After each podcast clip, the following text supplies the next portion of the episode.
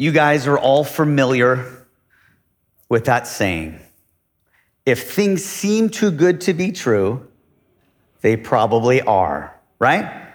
Whether you learn that from that timeshare that turns out you don't use very often, right? Or that car that turns out isn't in perfect condition. Or maybe that campaign promise you're still waiting for, right? Seems too good to be true. Life teaches us that oftentimes it isn't. And life has really beat into us this skeptical and guarded attitude when we see things that seem to be too good to be true, right? Well, in chapter 15, the most generous and all sufficient God reminds Abram and us tonight, right? And us, that it's not that way with him. He reminds us all that God's promises no matter how they seem to be good, too good to be true, are always yes and amen. Amen? That's what he reminds us of tonight. They're yes and amen because they're based on him, his nature, and his character, as we'll see tonight. Even if we're in a spot of poor perspectives, that we may be even frozen in our very fears and doubts they're still yes and amen because they're based on Him. That's your part. They're based on Him, His character and nature. And tonight, even if we aren't even around to uphold our end of the bargain, they're still yes and amen because it's based on that's what his promises are based on the very nature and character of this awesome God that we serve. Amen? He's the ultimate, as we'll see in chapter 15, promise maker and keeper, and the ultimate covenant cutter. And we're going to see that tonight. God deals with two promises. They're not new promises, they've been brought up in previous chapters, but in the first six verses, we see God promising Abram a son, an heir right? Descendants. You may remember when he's separated from Lot in chapter 13, he promises him descendants and heirs, right? As many as the dust on the ground. So it's not the first time, but he comes back up. And this time we'll see Abram. He grabs this promise. He believes in it and makes it come to life. He uses his faith to shake his fear, and he believes that he's going to have an heir. And the last 15 verses, we'll see a promise of a land to possess.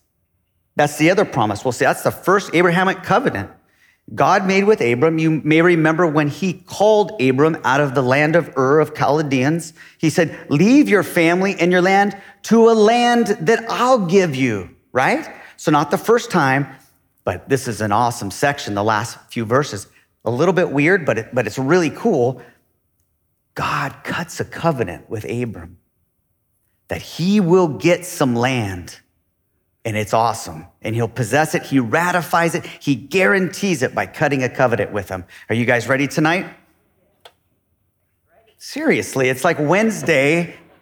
You guys full, right? Are you guys ready to check? That's a wonderful chapter. You guys ready? Yes. Okay, let's do this thing. You got to help me. It's a Wednesday. I worked today.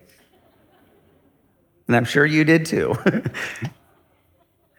awesome. Verses 1 through 6, chapter 15 of Genesis, verse 1. After these things, the word of the Lord came to Abram in a vision Fear not, Abram, I am your shield. I'm your exceedingly great reward. But Abram said, O Lord God, what will you give me? For I continue childless, and the heir of my house is Eliezer of Damascus. And Abram said, Behold, you have given me no offspring, and a member of my household, a servant, will be my heir.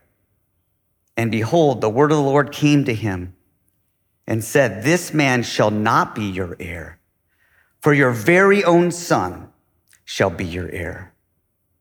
And he brought him outside and said, look towards the heavens and number the stars, if you are able to number them. Then he said to him, So shall your offspring be. And Abram believed the Lord, and he counted it to him as righteousness. Amen? Those are some great, that's a great paragraph. And right away, it's obvious in the first verse, you see, Abram is not in a good spot. The Lord has to come to him and say, Fear not. So, at the minimum, Abram's afraid, right? By definition. Oh, Abram's not in a good perspective right now. And to really get into the heart and the mind of Abram right here at the beginning, before verse one, you got to look at the first three words. What does it say? After these things. What things? Chapter 14, right? And if you were here last week, you saw the Old Testament come to life, right? By a gifted Bible teacher actually telling a story about a battle you guys, were you here? Or was it just me? But the Old Testament, when it comes to life and you see these battles, remember the battles? There were five kings against four kings, and the four kings had a super king named Chedorlaomer. Remember him? And the five other kings were like, We're done paying you tribute. We're gonna, this, we've had enough. It's gonna come to, to a big battle, an epic battle. And if you remember, Chedorlaomer and his group won, right? He drove, they drove them out. They took all their possessions. Remember? There in the valley of Siddim? He took all their stuff. And also, they took Abram's nephew Lot. Remember? They took Lot, took all the possessions from all those kings in the area that Abram was living, and they went away. Well, when Uncle Abraham or Abram heard this news, mm, he wasn't so happy, was he? He was brave and he grabbed 318 men that said were born in his house. These weren't mercenaries. These were people that he would call family, people that he knew who he had coupons to spend with. These people had a heart of a volunteer and they rallied them and they went out. They knew Lot and Abram and they went out and they went up and they kind of surprised, I think, Chedorlaomer. They rallied and beat the super king, took all their stuff back, right? Including Lot. And they were heading back home. And along the way, you remember he met some interesting characters, but one person he met was the king from Sodom, remember? And he offered him, Hey, I know you got my stuff back. you can take it. It's the plunder. Just go ahead and take it. That was the rules of engagement back then, right? And remember Abram said? I'm going to take your money I'm not going to take one thing from you, king of Sodom. I'm not taking a sandal strap from you because I've sworn allegiance to the God of the Bible, the gods of heaven and earth, right? Remember that? So now he, he goes home.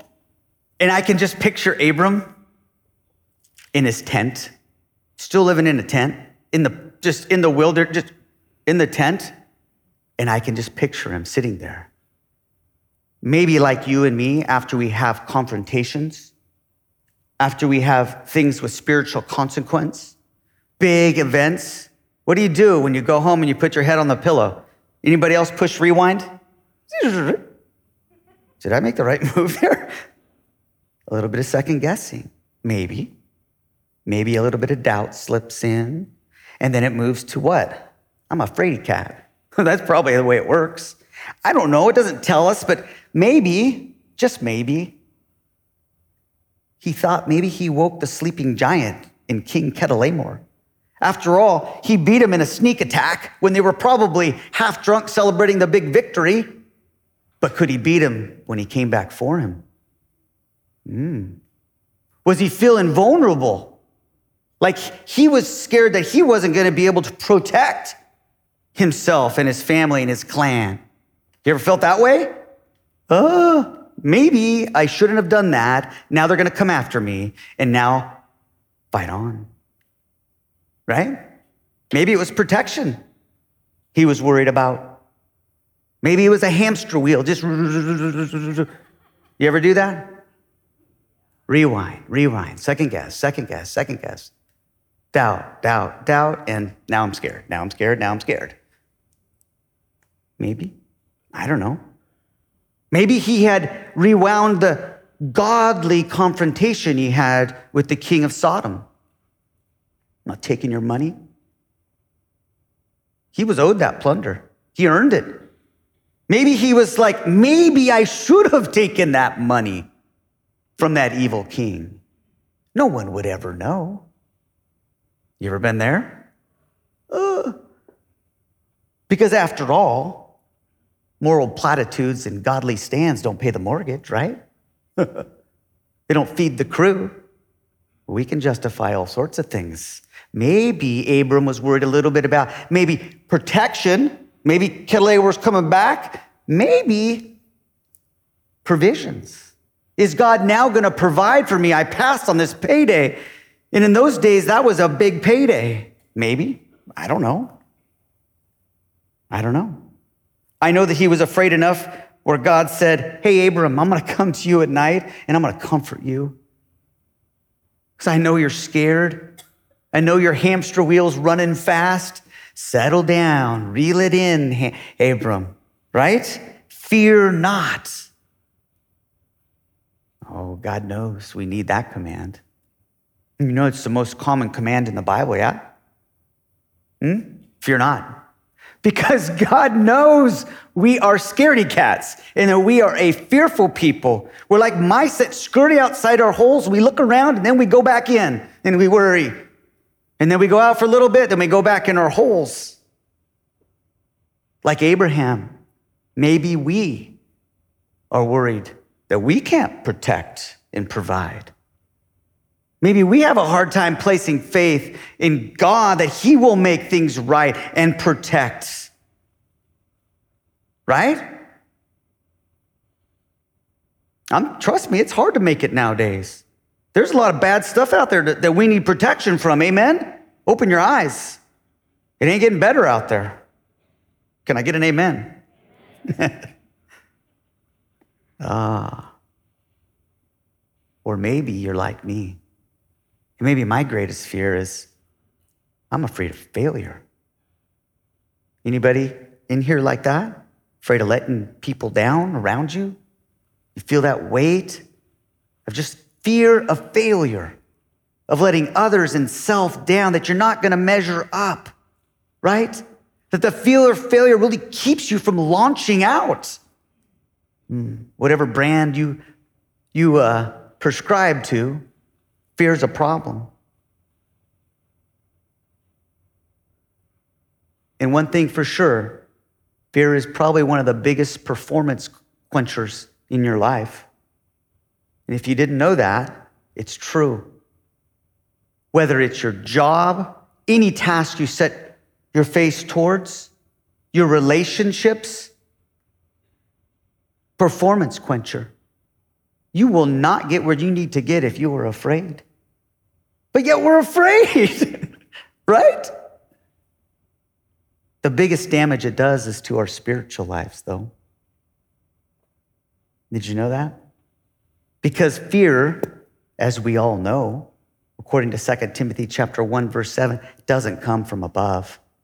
It doesn't come from God, right? God has not given you what? A spirit of fear, but He's given us a spirit of power, in love, and of sound mind. Amen? See, that, that's what our enemy wants to mix up in us. He knows he can't hurt you. We already have God's protection and his provision. He can't hurt you. The only thing he can do is scare you. And then we end up hurting ourselves by fearing. Are you hearing me? Is, is, am I talking to the right people tonight? You see, because this is for me. He can't hurt you, he can just scare you. And then you end up worrying, so you hurt yourself. Oh, his playbook is fear.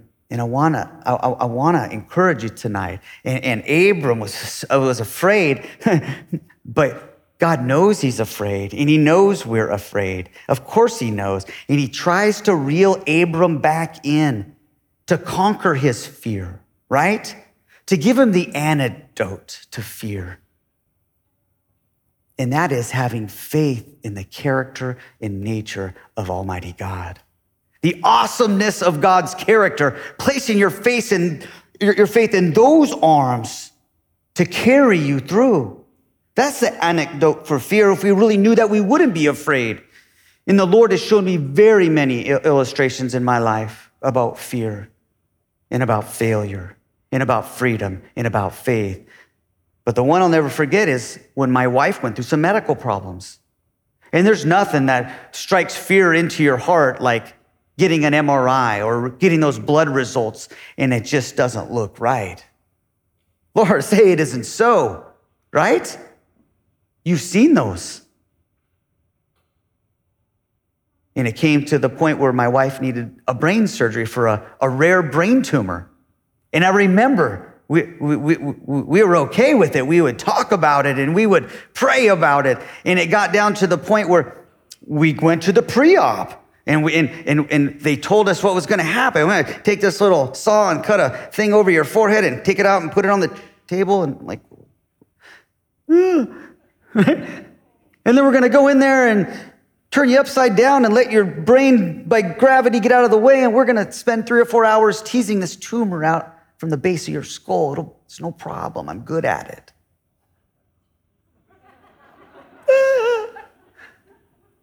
We were kind of afraid, but we were kind of trusting the kind of trusting the Lord and kind of having faith in his protection. But this is what I learned through all of that. A lot of things, but here's one thing I learned is talking about a brain surgery and praying about a brain surgery is a lot different than actually having a brain surgery.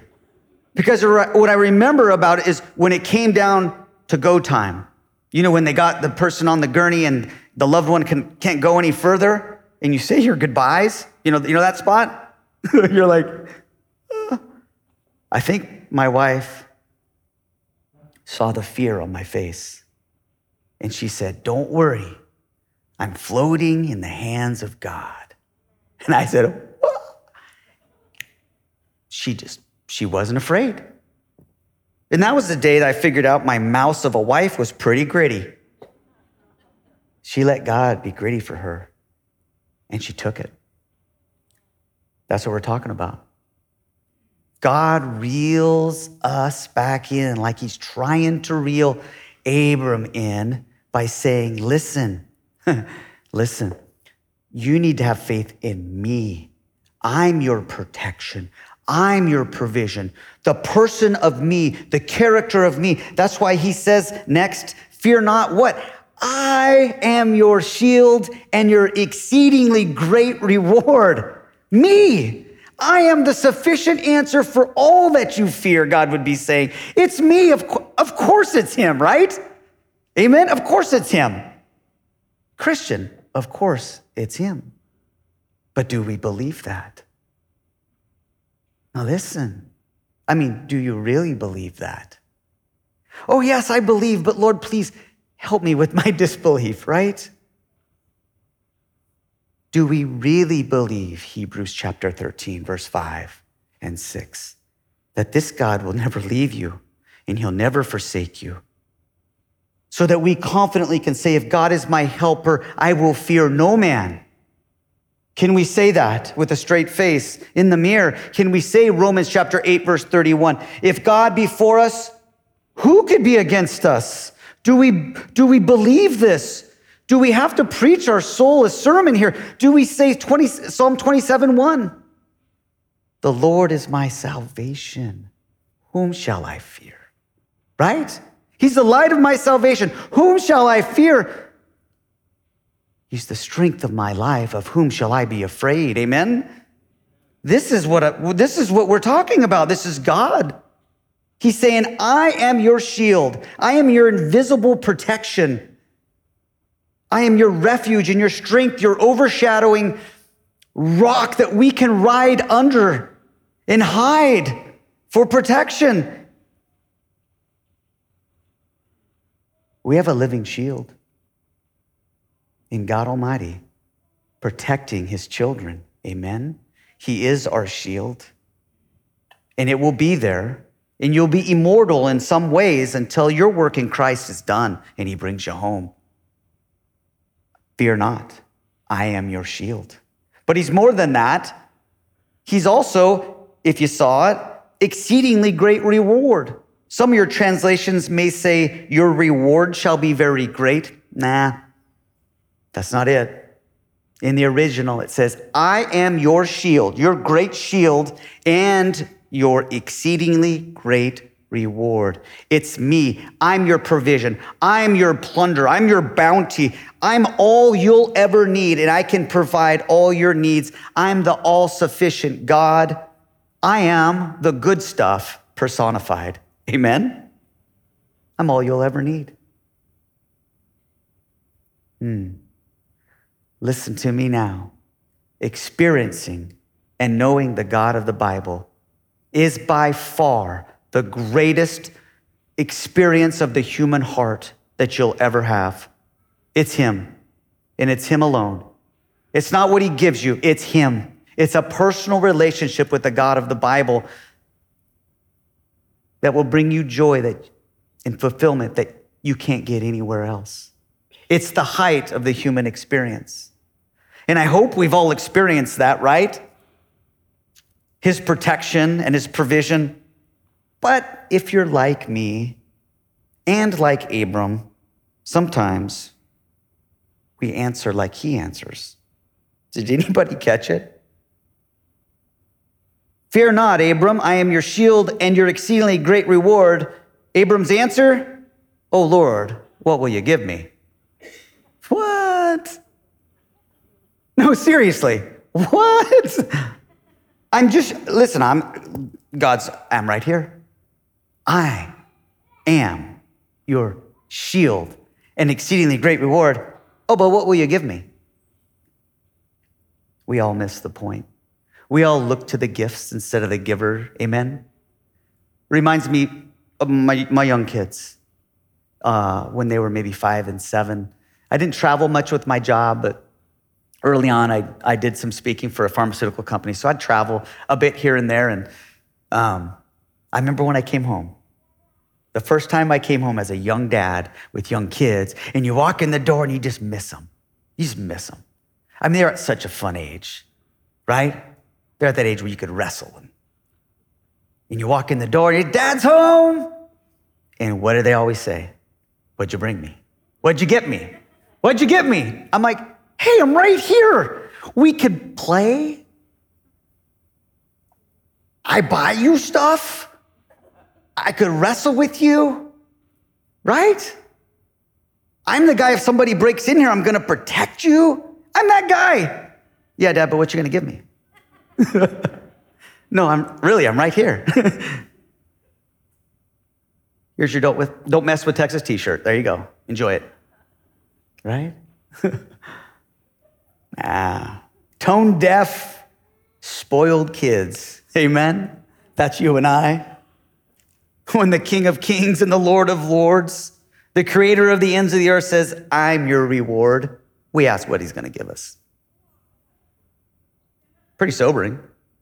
We'll cut Abram a little slack. He's probably 80 years old, about somewhere between 75 and 85, probably at this point.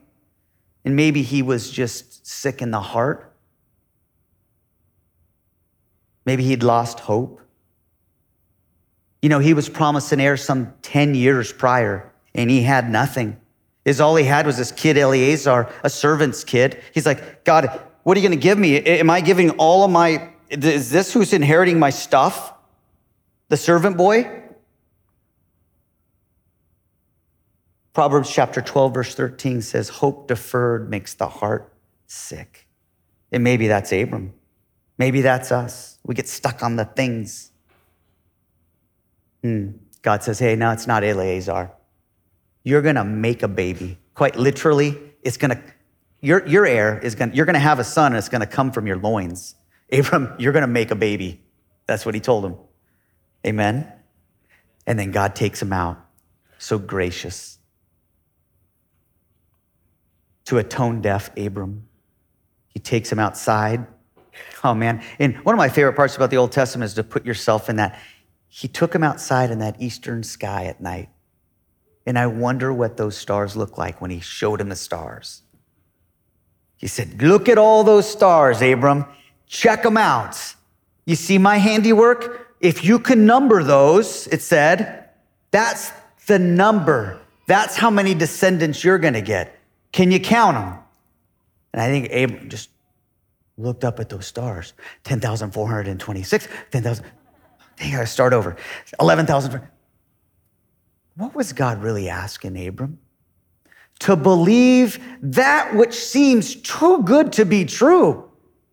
He's asking him to believe the impossible. He can't even count them.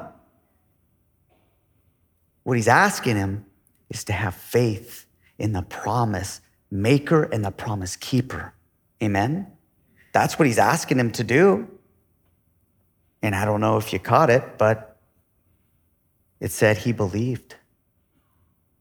He looked up there in that sky, the vastness and the multitude of the stars.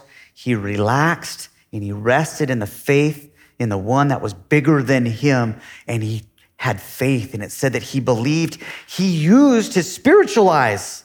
That's what he did with his regular eyes. He's looking at it going, ah, I'm 80. I don't have one yet. I can't even count these.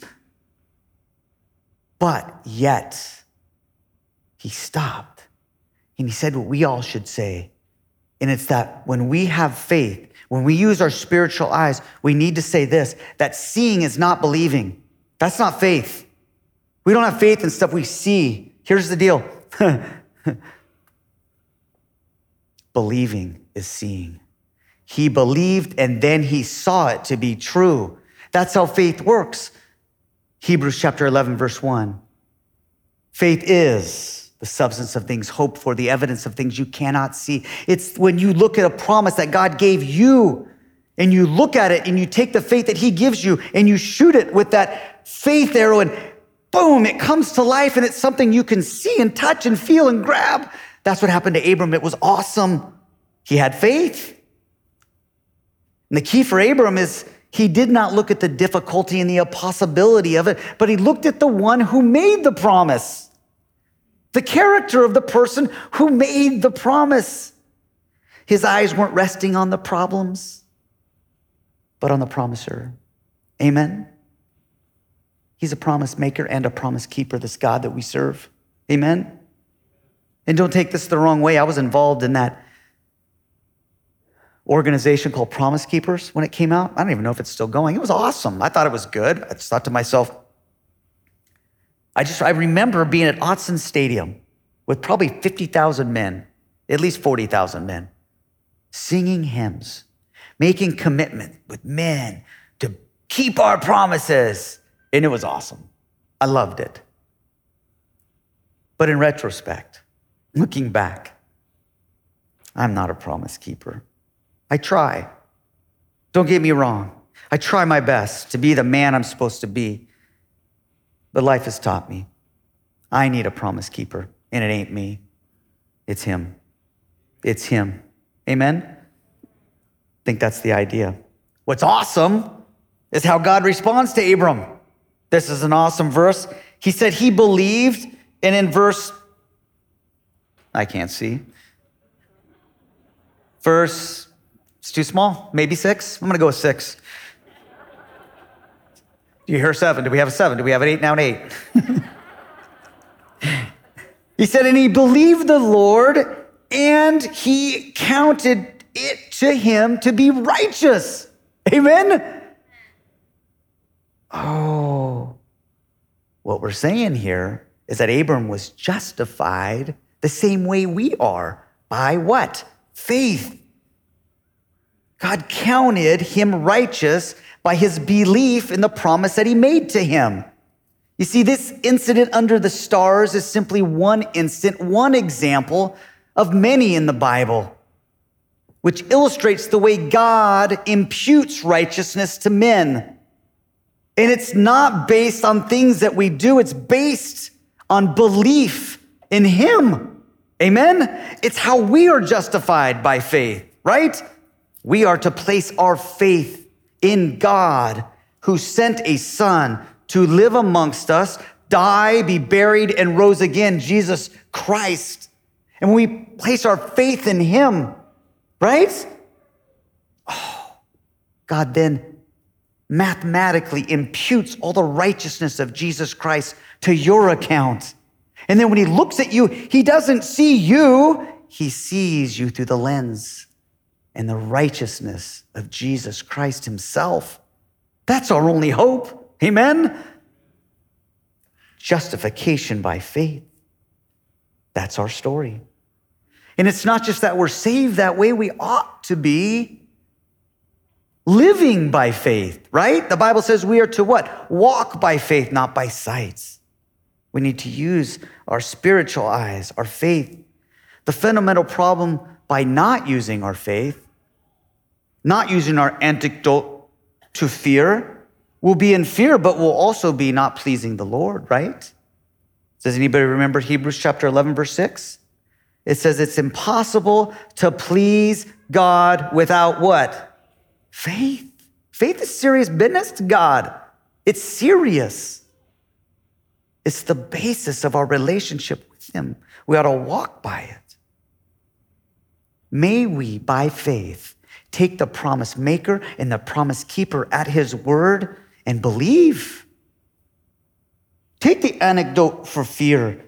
Look at the promises come to life in our lives. Amen. So that's verse one through six promise of a son. They're going to be as much as the stars of the sky. And that will come true and has in a lot of ways already come true. Amen. The second part, I'll read it to you in chapter seven, I mean, verse seven. It's a promise of a land. Promise him an heir, a son. Now he's going to promise him some land.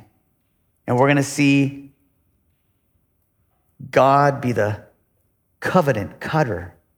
He's going to ratify that promise. He's going to guarantee it by cutting a covenant with Abram.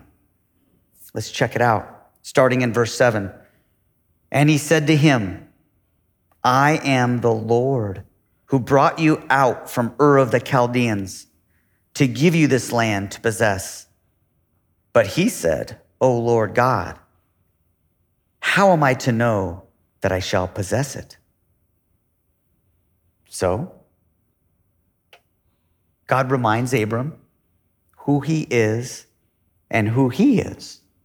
He said, I'm the one who brought you out and called you, chapter 12, the calling of Abram.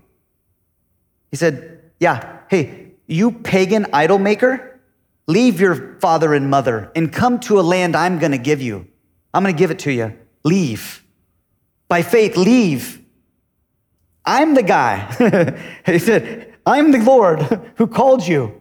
I'm the same guy, same God, same promise. We're back to square one. I promised you then, and I'm going to promise you again. I'm going to give you some land, Abram. And then Abram says to God, Well, how will I know? You got to like Abram. Right? How will I know?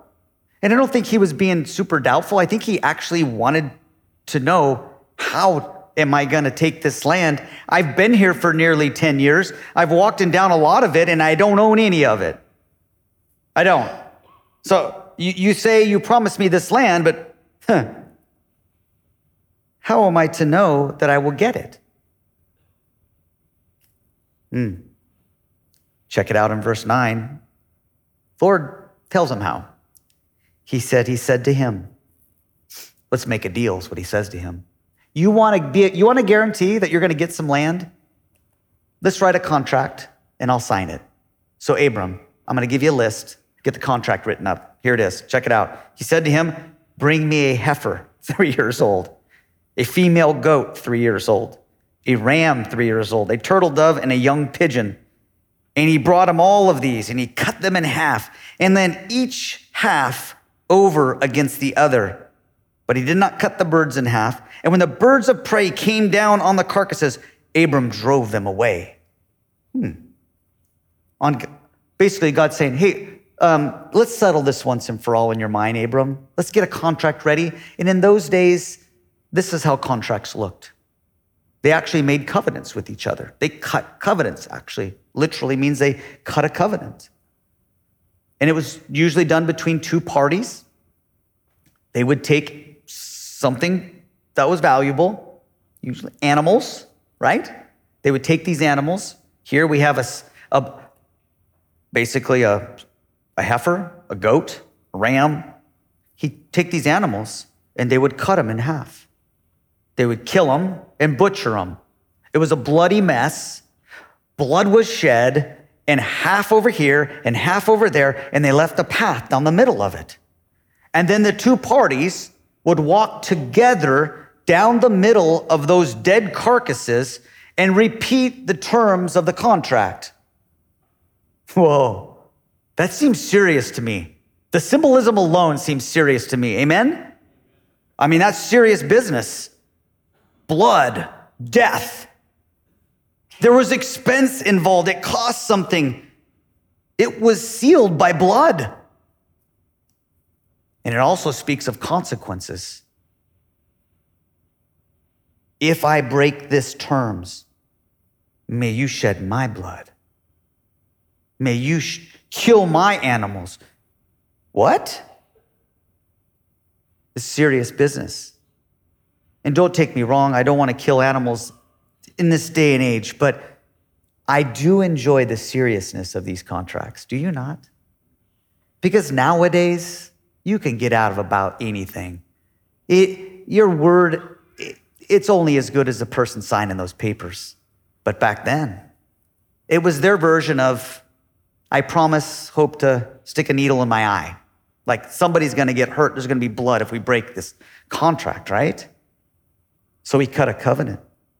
And as Abram's waiting, I don't know how long he had to wait there. He's saying, Go gather all these things, cut them in half, get them ready, and then I'm going to cut a covenant with you, Abram. Abram's waiting for God to come walk with him through the middle of this carnage, right? And promise him and guarantee and ratify the deal of getting some land. So much so that the buzzards and the vultures were coming down and starting to pick at. He had to chase them away. Abram had to be patient. Is God coming back? Well, he comes back. Verse 12. As the sun was going down, a deep sleep fell upon Abram. And behold, dreadful and great darkness fell upon him. And then the Lord said to Abram, Know for certain that your offspring will be sojourners in a land that is not theirs, and will be servants there, and they will be afflicted for 400 years. And I will bring judgment on the nation that they serve. And afterwards they shall come out with great possessions. As for you, you shall go to your fathers in peace, and you shall be buried in a good old age. And they shall come back here in the fourth generation, for the iniquity of the Amorites is not yet complete. so, waiting to cut a covenant with God Almighty, God comes back and puts Abram nighty night. He says, Go to sleep. And he speaks to him in his sleep. And he gives him a little bit of a glimpse into his future. Prophetically, God speaks to Abram and his future descendants and what's going to happen to him. And if you listened well, you heard things like, your, your descendants are going to be sojourners in a strange land. They're going to be afflicted for 400 years, but I'll bring judgment upon their, sub, the people that subjected them. But in the fourth generation, they'll come back and they'll get this land that we're standing in front of. And if you know your history of the nation of Israel, you know that's about right, don't you? You know it's about right. That's how it all played out to the letter, right? They did go down to Egypt and were enslaved for 400 years, right? Until God, what did, what did God do? You got all these slaves making bricks, the original hod carriers, right? For no pay, subjugated under Pharaoh at Egypt. And then God brought in Moses. He let him kind of figure things out down there for a while until he had enough and he brought a deliverer. He brought Moses down there and Moses delivered him. right? What does it say? I'll bring judgment upon the nation that subjugates you. That's the story of Pharaoh, Moses, right? Let my people go. Yeah, if you know your history, you know this is spot on, right? Right?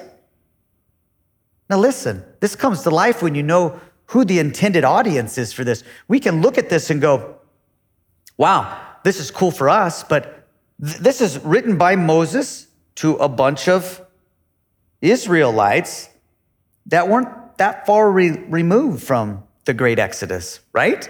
These are a bunch of slaves. And they're reading this going, true that? Yes. Preach it. Yes, that was us. How cool is that? I wonder how much credence, how much, how much uh, uh, encouragement they gave the reader when they're reading this, going, yeah, that happened. I'm going to keep reading this. This Moses guy, he's got direct revelations to God Almighty. That's true. Amen? Got to know your audience. What God's telling Abram is, he listen, you're going to get this land, but you're going to have to be patient. It's going to be a while. Your descendants are going to go down. They're going to learn a few things. They're going to learn some things about me and about themselves. But someday in the fourth generation, your descendants are going to be coming right back here, and the promise can be realized. But you're going to have to be patient. And then he ratifies it in verse 17. He's like, You want to know? This is my favorite part about this. It says this When the sun had gone down, verse 17, and it was dark, behold, a smoking fire pot and a flaming torch passed between the pieces. On that day, the Lord made or cut a covenant with Abram, saying, To your offspring I give this land, from the river of Egypt to the great river of Euphrates, the land of the Canaanites and the, Gen- the and the Kadmonites and the Hittites and the Perizzites and the Rephaim and the Amorites, the Canaanites, the Girgashites, and the Jebusites. when the sun had gone down, behold, a smoking firepot and a flaming torch passed between the pieces. Now, listen, in the heart and the mind of a good Jew, what that meant was God Almighty walked through ratifying and guaranteeing this covenant. He cut the covenant. Notice who was there. The very presence of God. They would know what a flaming fire pot and a smoking light, they knew what that would mean, right? Do you remember? how the Israelites found their way around the wilderness? Does anybody remember? Yeah. Cloud, a cloud in the day and a flaming torch at night. That's what went through the pieces. So notice who was there God Almighty Himself. Notice who wasn't there. Did anybody catch it? Abram still.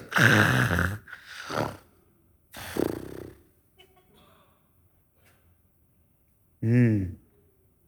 This is a covenant between God and Abram that was cut and ratified and guaranteed by God Almighty Himself.